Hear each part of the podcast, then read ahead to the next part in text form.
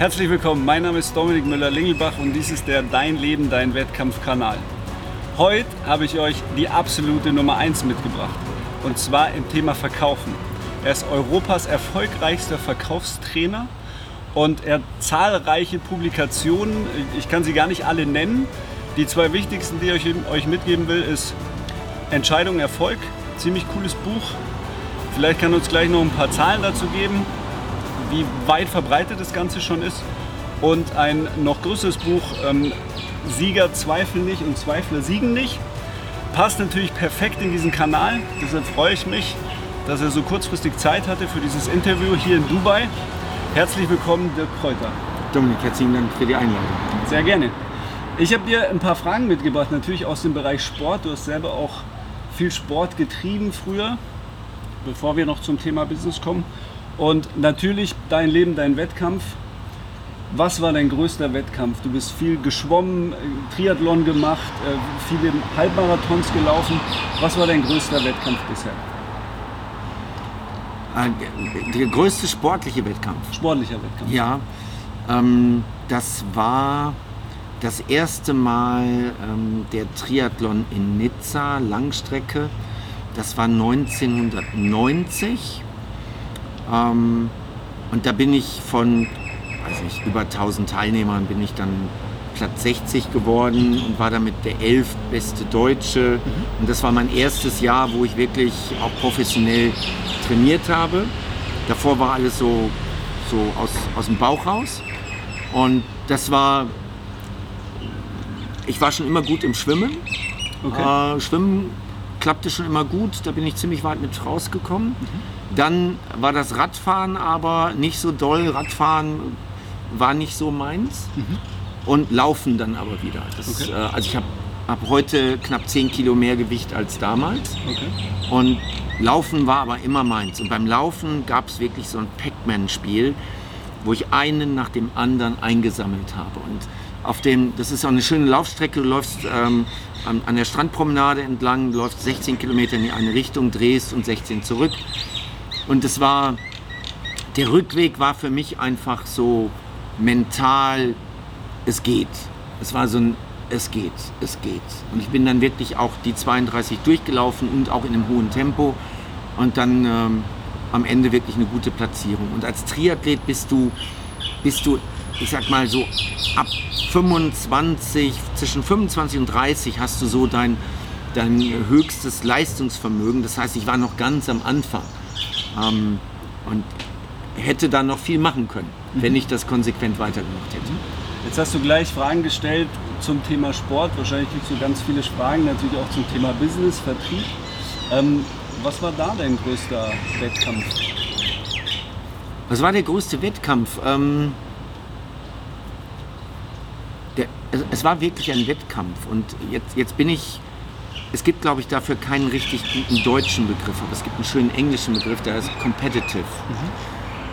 Das heißt, wenn ich mir mit dem Fahrrad, egal ob jetzt Mountainbike oder Rennrad, wenn ich mir vornehme, ich fahre jetzt ein bisschen und du machst Grundlagenausdauer, du fährst ganz locker, am besten noch mit Pulsmesser und dann überholt mich einer. Dann überholt mich einer. Dann nimmt die ganzen guten Vorsätze zum Grundlagenausdauertraining, du fährst jetzt hier mit Puls, was weiß ich, 130, 140, die sind alle vorbei, weil ich denke, der Dicke da vorne, der zieht so an mir vorbei, das kann doch nicht wahr sein. Und dann wird sofort geschaltet und dann hinten dran gehangen. Dann wird eine Zeit lang hinten im Windschatten gefahren und dann wird dem natürlich gezeigt, dass ich viel mehr drauf habe. Und das war es dann mit Grundlagen Ausdauertraining. Also ich bin von Haus aus jemand, der, der sehr competitive ist, der sehr wettkampforientiert ist. Ähm, das ist so, wenn eine Frau sagt, nee, pass mal auf, du nicht, weil du siehst scheiße aus und du bist blöd und du hast keine Kohle und überhaupt, dann ist das für mich eher so, dass ich sage, Moment mal, Mädel, jetzt wirst du interessant. Vorher warst du nicht interessant, aber jetzt wirst du interessant. Also wenn die Nein sagt, dann wird sie interessant. Und so war das dann auch im Verkauf, in den Projekten. Ähm, wenn ein Kunde mir erklären wollte, warum das alles nicht gehen wollte, dann war mein Ehrgeiz geweckt. Und es gab 2012 ähm, eine Partnerschaft, die in die Brüche gegangen ist. Und ähm, die Partner von damals sind dann auch wirklich im Wettbewerb zu mir gewesen. Wir haben ähm, am gleichen Tag eine Veranstaltung gehabt und da gab es dann wirklich so die Idee, alles klar, Leute, euch zeige ich's. Und es war für meine persönliche Entwicklung und für meinen geschäftlichen Erfolg war das die letzten Jahre unglaublich wertvoll. Mittlerweile haben die aufgegeben. Mittlerweile ähm, machen die keine Veranstaltung mehr in diesem Format. Das ist sehr schade, ähm, weil jetzt habe ich keinen mehr, mit dem ich da mich doll messen kann. Ähm, wobei wir die dann nach zwei Jahren sowas von überholt haben, dass es einfach nur noch peinlich war. Die haben ähm, eine Veranstaltung gemacht mit, keine Ahnung, 300 Leuten und ich habe dann dreieinhalbtausend gehabt. Am gleichen Tag in der gleichen Region oder manchmal am gleichen Ort. Ähm, also das, das war die letzten Jahre ein sehr schöner Wettkampf. War das der größte berufliche Wettkampf? Ähm, das weiß ich nicht, aber das war auf jeden Fall ein schöner Wettkampf. Jetzt hast du dich da durchgesetzt und jetzt ist natürlich auch so, wenn man, wenn man jetzt Dirk Kräuter eingibt, sucht, sieht, überall sehr sichtbar, dann sieht man natürlich den Erfolg. Grundsätzlich ist natürlich auch vor dieser Zeit, gibt es auch bei jedem von uns eine Art von Misserfolg. Jetzt hast du gerade schon einen Wettkampf beschrieben, der sich sozusagen mit Durchsetzen ähm, ja, beinhaltet hat. Was würdest du sagen, war ein Misserfolg in deinem Leben und was hat er aus dir gemacht? Und was hast du daraus gelernt, wo du sagst, das passiert mir nie wieder? Und weil es eben so schlimm für mich war oder diese, diese Niederlage bedeutet hat, hat es was wirklich ähm, ja, Cooles draus gemacht oder war eben anspruchsvoll? Okay. Ähm, eine Story, die ich glaube ich noch nie so erzählt habe, ist ähm, ganz am Anfang, als ich äh, gestartet bin mit Mitarbeitern. Das war vor 16 Jahren habe ich den ersten Mitarbeiter eingestellt und der ist auch heute noch da. Und wir haben damals eine Dame eingestellt und ähm, die hatte einen, einen, Jahresvertrag und es war soweit auch ähm, alles gut.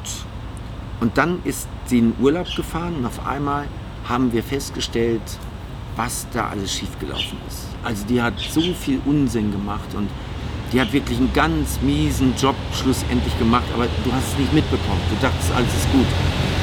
Aber dann hat man mal in die Schubladen geguckt, hat in die Akten geguckt, hat in den Computer geguckt, hat sich den Browserverlauf angeguckt und so weiter und wusste, okay, ähm, die hat vielleicht 10% ihrer Zeit produktiv gearbeitet, den Rest eher nicht.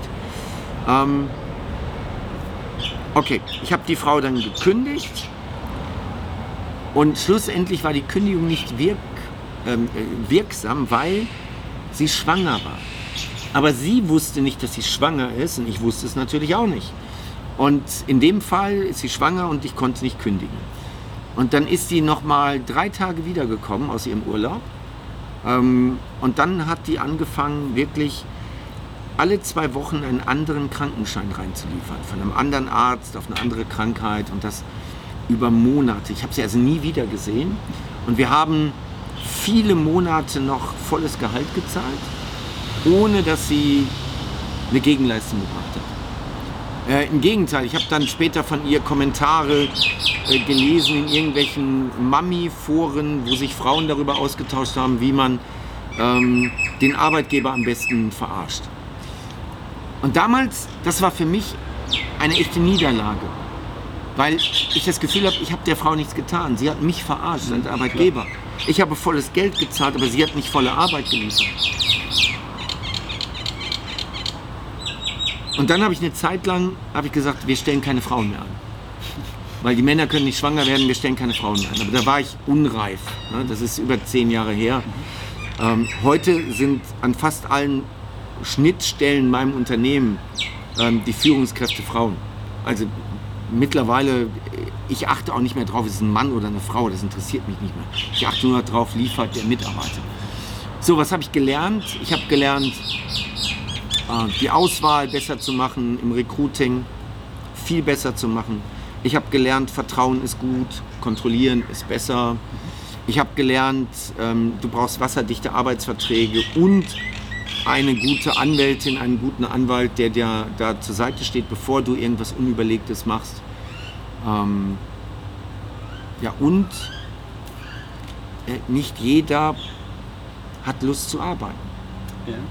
Und du musst es als Arbeitgeber halt vorher herausfinden. Also das ist für mich, würde ich sagen, die größte Herausforderung, die richtigen Leute auszusuchen. Das ist der größte Hebel. Hast du die richtigen, kannst du unglaublich wachsen. Stellst du die falschen ein, hast du Riesenprobleme. Mhm. Und ich führe mein Unternehmen auf Distanz. Also ich bin sechs Flugstunden entfernt.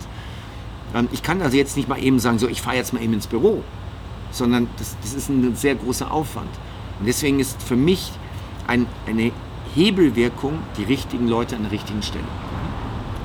Du hast gerade schon ganz viele Sachen angesprochen, Thema Lernen aus dieser Niederlage zu lernen. Jetzt heißt es ja in allen Lebensbereichen immer, du lernst aus deinen Fehlern. Du hast jetzt quasi schon ja diesen, diesen Fehler beschrieben. Wie machst du das aus der Ferne?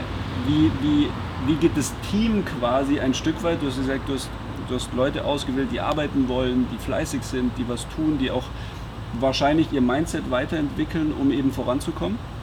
Aber wenn ein, ein Fehler passiert auf eurem Weg, wie geht ihr innerhalb des Teams damit um? Wie wird sowas, wenn es auftaucht, dass ein Fehler da ist, wie, wie setzt ihr das in der Praxis um? Dass ihr sagt, ihr setzt euch dann zusammen, es gibt es eine Art Rat, der sagt, hey, jetzt haben wir da irgendwie, sind wir nicht ganz so weit gekommen, da haben wir vielleicht was übersehen oder wir hinterfragen das nochmal anders. Wie ist so ein Prozess, der sagt, da ist ein Fehler und den arbeiten wir als Team besser raus? Ähm, der, der, größte Fehler ist, dass du diese Nullfehlerkultur haben willst. Das ist, das ist ein Denkfehler. Das kannst du machen, wenn du im Krankenhaus bist und sagst, äh, ich bin Chirurg. Da erwarte ich eine Nullfehlerkultur. Das erwarte ich bei einem Automobilhersteller dass er eine Nullfehlerkultur hat bei der Produktion seiner Fahrzeuge. Ähm, aber in unserem Bereich, wir, wir haben nicht den Anspruch, dass wir keine Fehler machen. Nur wenn ein Fehler gemacht wird, dann muss der korrigiert werden und es muss abgestellt werden, dass sich dieser Fehler wiederholt. Das Dümmste ist einfach, wenn ein und der gleiche Fehler mehrfach gemacht wird. Ähm, so, wie gehen wir damit um? Es gibt kleine Fehler, das wird auf Zuruf korrigiert. Ähm, es gibt große Fehler, wo wir Monate, manchmal jahrelang überlegen, warum funktioniert das nicht. Bei anderen funktioniert es, bei uns funktioniert es nicht. Und dann ist es oft eine Kleinigkeit. Und dann gucken wir wirklich im Team. Also nicht alle Leute, sondern im Grunde genommen ist das immer ein kleines, schlagkräftiges Team von vielleicht fünf Leuten, die dann sagen, so, Warum funktioniert das nicht? Was haben wir schon ausprobiert? Was haben wir nicht ausprobiert? Was funktioniert, was funktioniert nicht? Wer hat da andere Benchmark-Zahlen und so weiter? Wir analysieren es, stellen den Fehler ab und machen weiter. Aber wir halten uns nicht lange an Fehlern auf. Egal, ob es ein Fehler ist bei der Einstellung eines Mitarbeiters. Äh, da beschäftigen wir uns, keine Ahnung, eine halbe Stunde mit. Und dann ist das aber auch vom Tisch. Oder ob es ein Fehler im Prozess ist dann wird der Fehler abgestellt, es wird kurz geguckt, wo könnte es den noch geben und wieso ist der entstanden. Und dann ist gut. Also wir halten uns da nicht lange dran auf. Wir gucken eher nach vorne und sagen, so was machen wir als nächstes. Und dass dabei was schief geht, völlig selbstverständlich. Cool. Tiefer Einblick in die Praxis. Ähm, jetzt war ich schon genug bei, bei Misserfolg und Rückschlägen. Ähm, ich will auf die andere Seite wechseln. Also im Wettkampf ist man trainiert ja auch, um im besten Fall diesen Sieg einzufahren. Was war bisher dein größter Sieg? Was war, du hast vorher schon mal ja einen ein Wettkampf sozusagen geschildert, aber weiß ich jetzt nicht, ob das der größte Sieg war, aber wenn du an den größten Sieg denkst aus deiner Karriere oder aus deinem Leben, was, was kannst du uns da mitgeben? Also ich, das ist nicht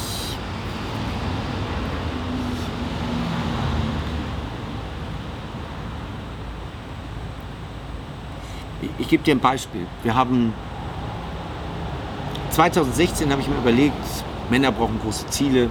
Wir machen mal das größte Verkaufstraining der Welt mit 10.000 Leuten. Da habe ich mir eine Kaffeetasse gemacht und da stand dann drauf 2020 gleich 10.000.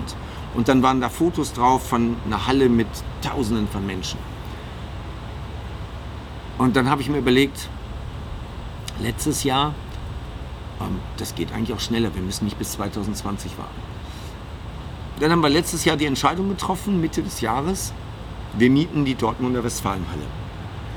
Ähm, da passen 10.500 Menschen rein.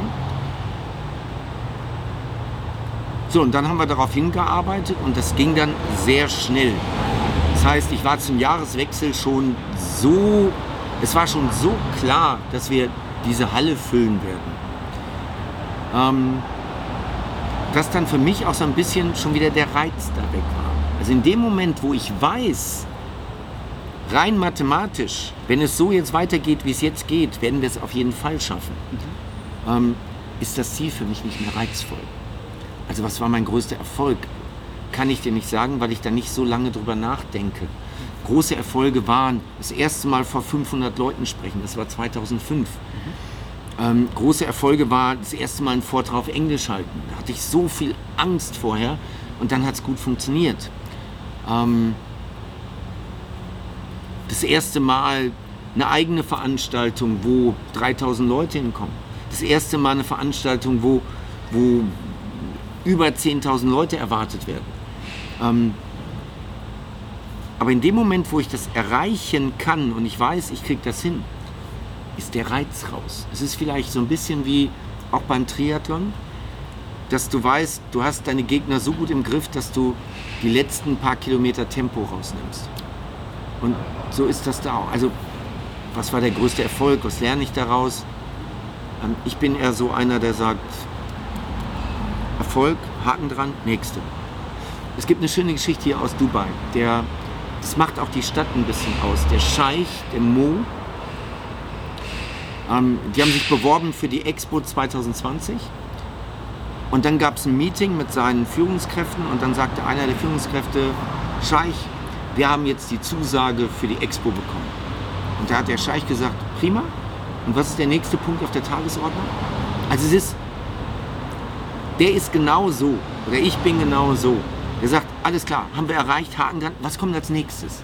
Wo, wo ist das nächste, wo wir uns strecken müssen? Und wenn du dich hier umguckst, ähm, du, du musst nur mit dem Auto 15 Minuten in diese Richtung fahren, dann bist du nur noch in der Wüste.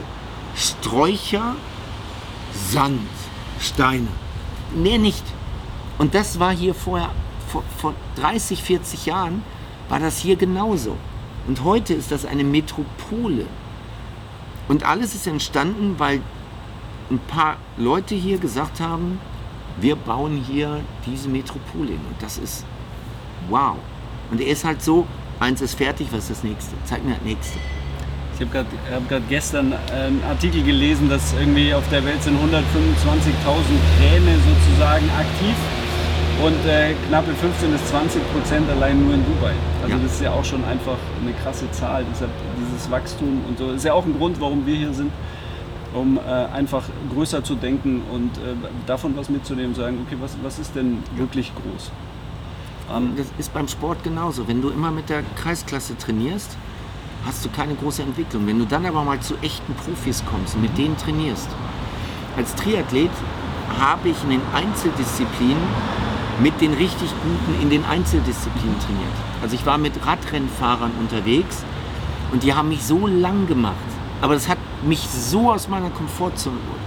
Beim Schwimmen habe ich mit 13, 14-jährigen Mädchen mir die Bahn geteilt. Und ich musste so kämpfen. Aber in dem Moment, wo du in eine andere Umgebung kommst, die außerhalb deiner Komfortzone ist, in dem Moment entwickelst du dich. Ob das jetzt Dubai ist und wirtschaftlich oder ob es der Schwimmverein ist als Triathlet. Komfortzone ist ein gutes Thema. Hätte ich sonst später noch gebracht, aber du kommst ja selber schon drauf. Ist, ähm, wenn du gerade sagst, eben dieses, dieses Training mit anderen, mit diesen Spezialisten in diesen Bereichen.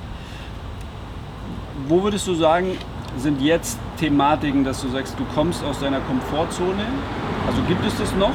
Oder machst du das dann auch speziell oder bewusst, wo du sagst, okay, ich gehe, ich habe jetzt was festgestellt, da war ich ein bisschen nervöser oder hatte ein, ein bisschen Respekt vor und so, dann haust du dich da erst recht rein. Wie gehst du damit um? Und also wie baust du das auf und wie gehst du damit um in deiner Praxis? Also es gibt so Sachen, ähm, Das eine, was, jetzt, was mich gerade beruflich aus der Komfortzone holt, ist das Thema Internationalisierung. Ähm, zukünftig auch ein englischsprachiges Programm anzubieten, in allen Facetten. Ähm, Podcast, YouTube, Bücher, Veranstaltungen, Online-Kurse, das komplette Programm eben dann auf Englisch. Das holt mich gerade mega aus meiner Komfortzone raus. Dann natürlich die Größe der Veranstaltungen, ähm, dass wir noch größere Locations nehmen und dass wir gucken, wie kriegen wir das noch weiter hin. Und dann auch wirklich unternehmerisch. Ähm, wenn du 10 Mitarbeiter hast, hast du Probleme für 10 Mitarbeiter. Wenn du 60 Mitarbeiter hast, hast du Probleme für 60 Mitarbeiter. Und du musst auch erstmal als Persönlichkeit an der Stelle wachsen, dass du, dass du das überhaupt hinkriegst. So, das sind gerade die Dinge, die mich aus der Komfortzone machen. Ähm, ein Punkt quasi vor noch, du hast schon, du hast schon gesagt, die nochmal zurückzukommen, mit diesen Spezialisten zu schwimmen. Oder zu schwimmen, zu laufen und Fahrrad zu fahren. Ähm, das ist ja eine Art von sage ich mal pauschal, Prinzip. Zu sagen, ich suche mir die Besten in dem Feld und das ist ein Erfolgsprinzip, deshalb hänge ich mich da dran. Ähm, erfolgreiche Menschen haben ja ganz häufig Prinzipien, die sie verfolgen. Auch wenn sie mal irgendwo was in Sand setzen, dann schaffen sie es trotzdem wieder an die Spitze zu kommen. Was sind noch zusätzliche Prinzipien, die du gezielt verfolgst? Neben möglicherweise Wachstum oder jetzt dieses aus der Komfortzone zu gehen. Was gibt es noch so ein, zwei, drei Punkte, die du um, auch ähm. für ganz wichtig empfindest? Also für mich ist der, der wichtigste Wert, ich weiß nicht, ob es ein Prinzip ist, aber schon ein bisschen, der wichtigste Wert ist Freiheit und selbstbestimmtes Arbeiten. Ähm, da kannst du mir noch so viel Geld geben, wenn, wenn das mich einschränken würde, würde ich es nicht machen. Das ist, also es hat, das, da ist meine, meine Freiheit nicht käuflich. Also Freiheit, selbstbestimmtes Arbeiten.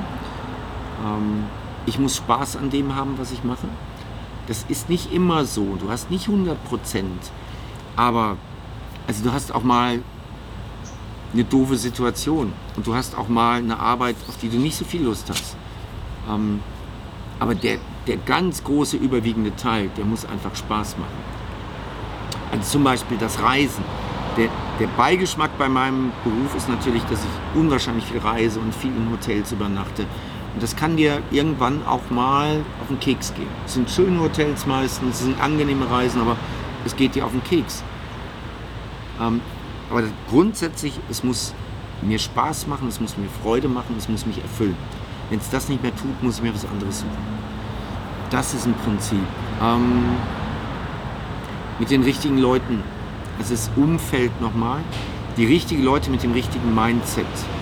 Es kann nicht sein, dass ich immer nur pushe und dass ich immer nur Energie abgebe, sondern ich muss auch Menschen um mich herum haben, wo ich selber Energie ziehen kann, die mir Energie geben und die auch wissen, warum wir etwas machen, wofür wir spielen. So, und dann Spielen als Stichwort. Ähm, ich habe mal neben einem Profifußballer gesessen, der aus Frankreich kommt. Da habe ich gesagt, wo hast du schon gespielt? Sagt er Frankreich, Großbritannien, jetzt Deutschland. Was ist der Unterschied im Fußball? Und er sagte ja, Frankreich spielt, um nicht zu verlieren. Also wir spielen und sobald ein Tor geschossen ist, machen wir hinten zu und gucken, dass wir kein Gegentor kriegen. Und deswegen gibt es viele Spiele, die 0-0, 1-0, 1-1 enden in Frankreich. Und er sagt, in Deutschland wird auf Sieg gespielt. Da gibt es auch mal 4-1 und ein 6-1. Ähm, das gibt es da in Frankreich nicht. Und das zeigt auch sehr schön mein Prinzip. Mein Prinzip ist, wir spielen auf Sieg. Wir spielen niemals, um nicht zu verlieren, sondern wir spielen immer, weil wir was gewinnen wollen. Wir gewinnen nicht immer, logisch, ja, aber ähm, das Prinzip ist, wir spielen, um zu gewinnen. Und da ist so eine ganz andere Stimmung in der Bude, eine ganz andere Atmosphäre. Das ist eine ganz, ganz, äh, ganz gute Überleitung zur nächsten Frage, weil du sagst, die Franzosen spielen, um nicht zu verlieren. Jetzt ist ja auch ähm, also man könnte sagen, vielleicht hat es ab und zu ein Stück weit mit Angst zu tun. Es gibt ja auch einfach Sportler, die Angst haben, im Wettkampf zu performen. Und gibt es, gibt es Ängste, die dich ein Stück weit begleiten, wo du sagst, das ist was, du hast vorher auch mal gesagt, als ich das erste Mal vor 500 Leuten stand, hat mich das ein bisschen ängstlich gemacht in dem Fall oder ein bisschen eingeschüchtert. Gibt es jetzt was vor, heute, wo du sagen kannst, da habe ich Angst vor, aber ich stelle mich dem und ich stelle mich dem genauso? Beruflich, beruflich sind das ja alles selbst geschaffene Situationen. Ähm, Angst ist der falsche Begriff. Es ist immer ein Grundrespekt, eine gewisse Anspannung, aber es ist keine Angst. Ähm, natürlich, es gibt manchmal Veranstaltungen, wo ich da stehe und denke, äh, werde ich den Ansprüchen entsprechen? Es gab dieses Jahr eine Veranstaltung ähm, für ein Unternehmen, die machen Home Shopping. Also die machen Home Shopping Partys. Der lädt seine Nachbarn, Freunde und so weiter ein und dann kommt jemand und dann wird dort, werden dort Dinge präsentiert. Home Shopping Partys. Und es wird zusammen gekocht und so weiter. Und dann wird etwas verkauft. Und ich wusste, wie das funktioniert, aber ich habe hab das noch nie selber erlebt. Und jetzt hatte ich einen Tag in diesem Unternehmen mit 400 Leuten, ähm, die wissen wollten, wie sie da erfolgreicher werden. Und da habe ich, am Anfang war ich cool, aber je näher der Termin rückte, desto mehr Anspannung hatte ich, weil ich dachte, du kennst das Unternehmen nicht, du kennst die Branche nicht, du kennst den Prozess nicht. Und dann habe ich in der Nacht davor habe ich mich noch mal richtig da reingearbeitet und alles, was ich im Internet gefunden habe, noch mal in meinen Kopf reingehauen. Und dann war das ein sensationell guter Tag. Und da, das ist immer das Spannende, wenn du vorher Angst hast, dann ist nachher die Ausschüttung der Glückshormone umso stärker. Das kennen wir alles aus dem Sport. Du denkst, boah, so mega Gegner, so eine schwere Strecke, so besondere Wetterbedingungen und du denkst, oh, wird das gut gehen? Und dann geht es gut. Und wo du, da, wo du vorher die größten Zweifel hattest, hast du nachher die größten Glücksgefühle. Und das habe ich auch nur in diesen Fällen. Mhm wenn, das hört sich jetzt komisch an, aber bei dieser ganz großen Veranstaltung mit diesen vielen tausend Teilnehmern war ich bis Freitagnachmittag die Ruhe an sich. Dann bin ich in die Halle reingekommen und dann wurde das Licht getestet und der Ton wurde getestet und ähm, dann wusste ich, okay, wenn hier morgen alles voll ist, dann wird das spannend. Also es ist einfach eine Riesendimension. Und von da an hatte ich auch dann eine gewisse Anspannung. Ähm, aber die war nach 15 Minuten auf der Bühne vorbei. Nach 15 Minuten auf der Bühne gesagt, es fühlt sich an wie immer. Es sind halt mehr Leute, aber es fühlt sich an wie immer. Äh, und dann habe ich sogar am zweiten Tag mittags, nee, ja doch vormittags, habe ich etwas gemacht, was überhaupt nicht geplant war. Ich habe in der Kaffeepause eine Nachricht bei Facebook gesehen, eine kritische Nachricht, und habe dann überlegt, was mache ich mit der Nachricht. Und das hat mir keine Ruhe gelassen und dann habe ich die auch auf der Bühne beantwortet und kommentiert. Und mit der Gefahr, ich hätte auch ein Drittel der Teilnehmer verlieren können bis zur nächsten Pause, dass sie aufstehen und gehen, weil sie sagen, das lassen wir uns nicht sagen, das lassen wir uns nicht bieten. Das war auch wieder Adrenalin an der Stelle. Und wenn es funktioniert, ist natürlich Glückshormone, bis der Arzt kommt. Also von daher Angst ist der falsche Begriff für mich. Habe ich da nicht, gibt es nicht. Aber eine Grundanspannung und je größer die ist, desto, ist, desto schöner ist es nachher, wenn es funktioniert. Jetzt hast du gerade gesagt, ähm, auf, du hast dich nochmal eine Nacht vorbereitet auf dieses äh, Event mit, diesem, mit dieser Home-Shopping-Firma. Glaubst du, dass Vorbereitung einer eben dieser großen Schlüssel ist, zu sagen, ich, ich kann mir den Erfolg da noch abholen, weil ich eben diese kleinen Details vor mir hergeholt habe, mich darin schlau gemacht habe, mir Wissen aufgebaut habe, mir Erfahrung und Praxis geholt habe.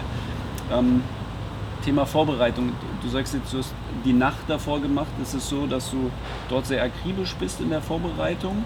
Und wenn ja, ähm, was ist der Punkt, was du, was du Sportlern mitgeben könntest zum Thema Vorbereitung, wenn du an diesen Erfolg denkst in dem Zusammenhang? Das habe ich definitiv durch den Sport gelernt. Denn wenn du nur einen Fehler machst in der Vorbereitung, was weiß ich, ähm,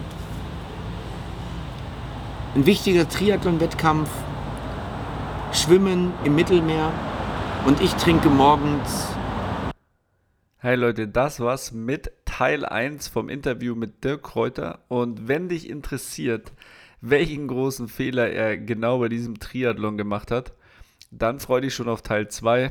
Es kommen noch viele krasse, tiefe Insights von Dirk und auch dem Jahr 2019, was noch alles vor der Tür steht. Deshalb ähm, bleibt dran und wenn dir die Folge gefallen hat, freue ich mich natürlich riesig, wenn du sie weiterleitest und teilst, damit viele Leute diese Insights aus sowohl der Sport als auch dieser Business-Erfahrung von Dirk profitieren können. Ich wünsche dir eine geile Zeit. Mein Name ist Dominik Müller-Lingelbach und dies ist der Dein Leben, dein Wettkampf Podcast. Denke mal daran, dein Potenzial ist einfach grenzenlos.